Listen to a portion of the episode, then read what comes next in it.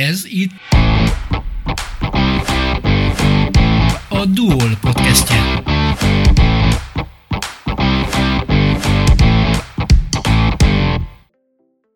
Üdvözlöm Önöket, a Barok Tomi vagyok.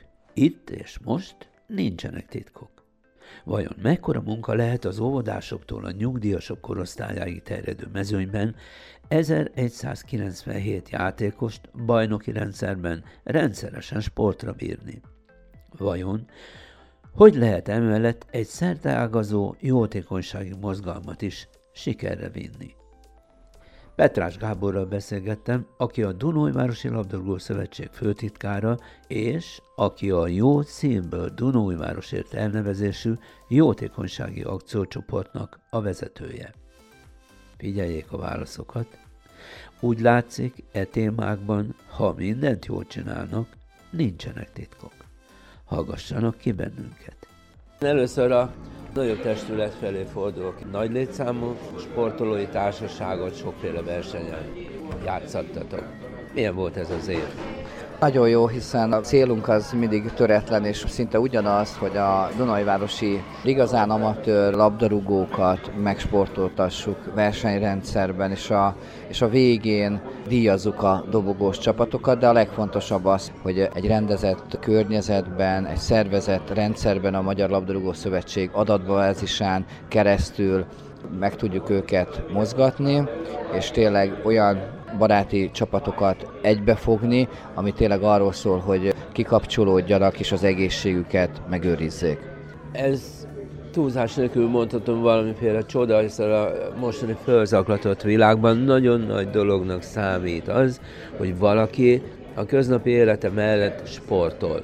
De valahogy rászeded őket. De azt hiszem, hogy nem is rászedés, ez meggyőzöd őket, hogy ez jó dolog?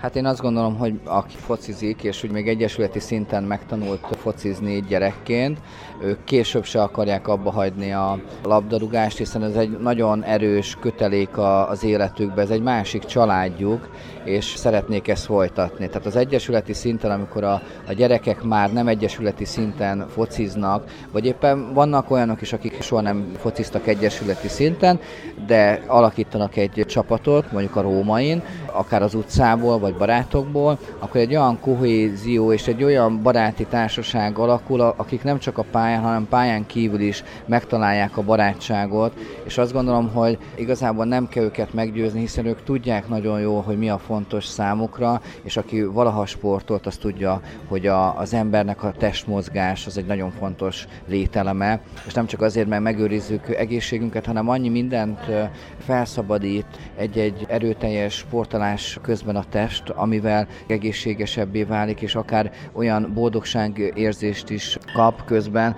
amivel még egyszer azt kell mondom, hogy egészségesebb is lesz, illetve ez a kohézió, ez a barátság, hiszen emberek vagyunk, és közösségben szeretünk élni, és én azt gondolom, ez a Dunajs Labdarúgó Szövetség, ez egy nagy család itt a városon belül. Belülről ismered ezeket a csapatokat, ismered a játékosokat, egyáltalán az életformát is. Azt képzelem, hogy az első lőtt gólnál gyerekfejjel, vagy a bravúros védéskor az ember gyerekében megfordul az, hogy mese nincs irány a BL döntő. Ez ritkán sikerül. Marad-e az emberekben bennünk törés, hogy nem sikerült a nagy álom? Persze, szerintem minden emberben, minden sportolóban eljön ez a törés, aki gyerekként Ronaldo akar lenni, de most már hál' Istennek azt kell mondanom, hogy mindenki szoboszlai akar lenni. Ez, ez még mai napig is egyébként, én is emlékszem arra a pillanatra, amikor, hát hogy is mondjam, eljött az idő, amikor éreztem, hogy ebből már igazi profi, olyan magas szintű játékos nem tudok lenni, amilyen akartam lenni. Mai napig emlékszem ezekre a pillanatokra, de utána nyilván az ember föláll és megtalálja a saját bajnokságát, saját egyesületét, és ott próbálja érvényesíteni a tudását. De ez a mai napig is így van, hiszen jó magam is még kispályázok, több osztályba is, és amikor egy győztes meccs után, vagy éppen egy számomra, vagy a csapat számára fontos, látványos gólt szerzek, akkor nagyon boldog vagyok, és tényleg olyan érzés, mint hogyha a DLS aréna átváltozna egy puskás arénává. Amennyire én tudom, megsejtem, ezeken a mérkőzéseken nincsenek írtózatos pénzdíjak, amilyet akár ölni lehetne, játékosan mondom, tehát mégis olyan tűzzel mennek egymásnak minden osztályban ezek a csapatok, hogy az bámulatos. Miért? Mi viszi őket erre a magas hőfokra? Hát az emberi tényező, a belső hajtóerő, a győzni akarás, a mindenek felett a győzni akarás, természetesen betartva a szabályokat, hiszen keretrendszerben vagyunk, de mindenképpen, ahogy az emberek minden szinten akarnak győzni, előrébb haladni, főleg a sportolók, én azt gondolom, hogy azért is érdemes elkezdeni sporton, és ezt tanácsolom a gyerekes szülőknek, hogy vigyék sportolni, bármilyen sport, az nem kell labdarúgás kimondottan választani, mert megtanul győzni, és ezt kamatoztatni fogja, amikor nem csak a pályán lesz, akár egy birkózó szőnyegen, vagy a tornász gyűrűn, vagy a foci, vagy a kézi, vagy a jégkorong pályán, hanem az életben is, amikor beérkezik egy munkahelyre, vagy az iskolába, akkor egy kicsit ő akar lenni a legjobb, győzni akar, meg akarja mutatni magát, mint az oroszlánok, és ez viszi előrébb a társadalmat, illetve a kisközösségeket, akár egy munkahelyen is, hiszen minél jobban akarunk dolgozni, jobban meg akarjuk mutatni akár a felső vezetőségnek a tudásunkat, annál jobbá tudjuk váltani a munkánkat, illetve a céget képviselni. Hát ez egy nagy játék, és mégis úgy meg van szervezve, mint a BL sorozat. Szükséges ez? Nincs nagyon gondolva? Nagyon kell ez a szervezet rendezett körülmények megszervezése, hiszen így tudnak ezek a csapatok, meg mi is így tudunk dolgozni, hogy előre gondolkozunk koncepció alapján, készítjük el akár a, a bizottságok anyagait, ugye minden bizottsági vezetőnek decemberig el kell küldeni az előző év és a következő évnek az anyagait, hogy mit lát a jövő évre, hogy milyen lehetőségek rejlenek egy-egy bizottságban, mind kell esetleg javítani, és én azt gondolom, hogy ezt a főleg a mai fiatalok annyira jól kezelik ezeket a dolgokat, hogy ebben tudunk egyébként lépést tartani velük. A labdarúgás, akár minden csapatsport, tehát egy versenyszféra. Azt gondolt, hogy mivel a szabadidőben is egy verseny teljesít valaki, lehet, hogy ezt a munkás életében is meg tudja valósítani, ezt a szellemet át tudja oda vinni. Mindenképpen, én csak így gondolkozok, és ezt is látom a saját környezetemben. Én azt gondolom, hogy nyilván vannak kivételes szakemberek, de én látom a, társadalomon, vagy éppen a, a, akár a mikroközösség, ahol vagyok, élek, hogy kisportol és esetleg milyen intenzitással tud dolgozni, vagy a közösségért tenni. Én szerintem a sport az nagyon sok mindenre megtanít, többek között erre is, hogy közösségben és közösségben gondolkozzon, és egy adott célért küzdjön a társaival. Remek sportélet folyik. Szabályok veszik körül, ami bele is kényszerít nehéz döntésekbe. Mindig a sikertörténetet mondjuk, de az idén volt egy fekete napotok, amikor egy egész csapatot visszavonultattatok.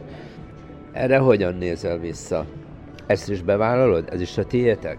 Hát ez egy nagyon szomorú eset, ezt mindenki el kell, hogy zárkozzon ezektől a viselkedésektől.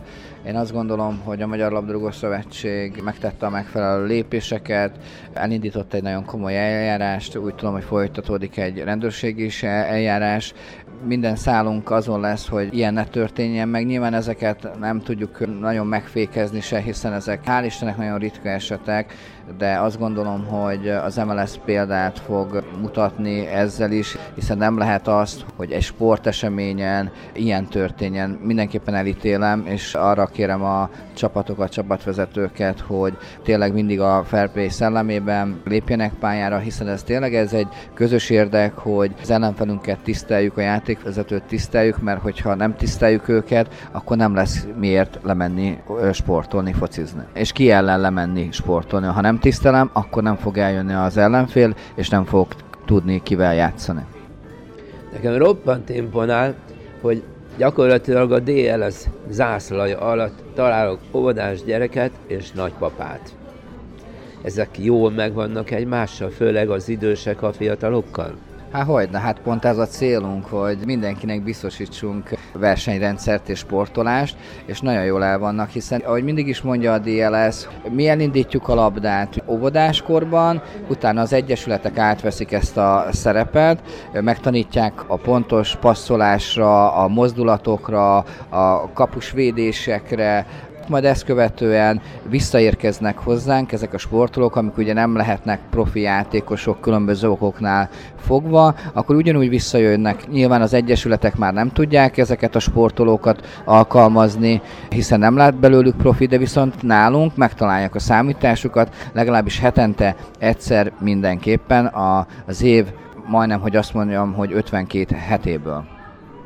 Az életeteket jellemzi az, hogy te felszabadultan, megalapozottan nyilatkozol egy nehéz esetről, a sikertörténetről, amit rengeteg sportolónak köszönhetünk, és a terveidről.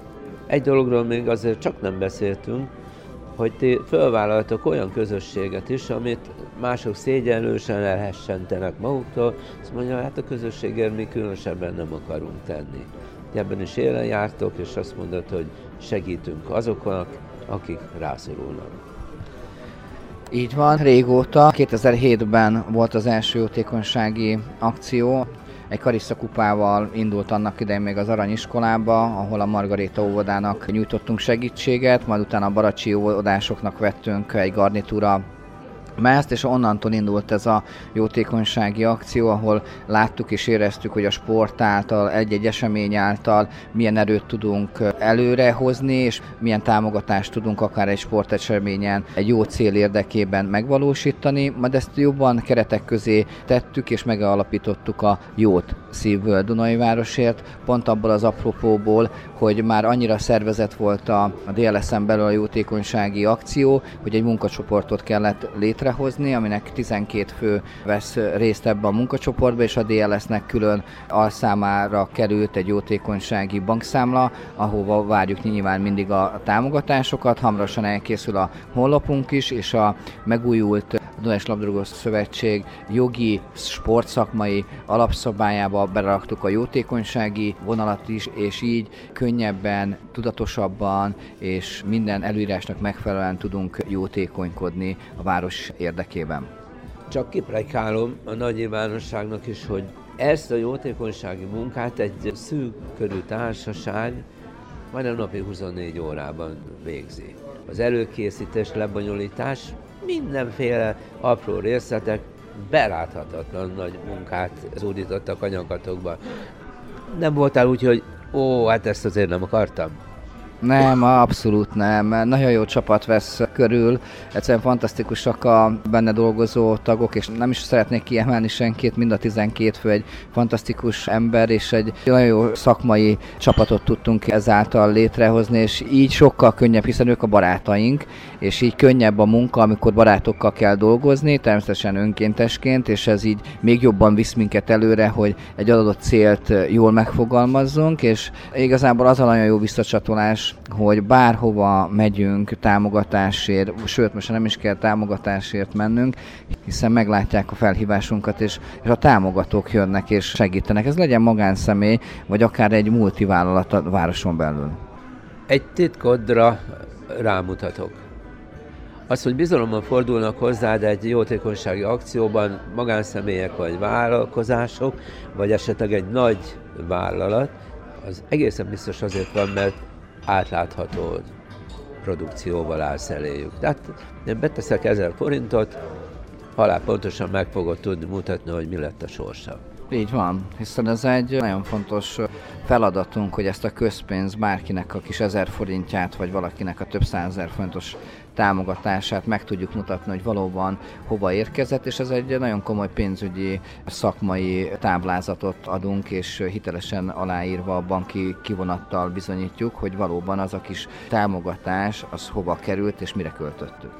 Többször érintettük, hogy itt egy nagy testület, egy nagy baráti társaság teszi játszva és halálos komolyan egyúttal a dolgát. Zárásként egy rövid létszámellenőrzés, hány ember munkájából születik ez az évről évre ismétlődő csoda. Hét bizottságunk van, illetve az elnökség, tehát kb. 24-en, 26-an dolgozunk a Donás Labdarúgó Szövetségben, hogy ilyen versenyrendszert tudjunk megálmodni és levezényelni. Ezen felül ugye 11 játékvezetőnk van, és az óvodásokkal, lányokkal összesen 1197 játékosunk van az idén.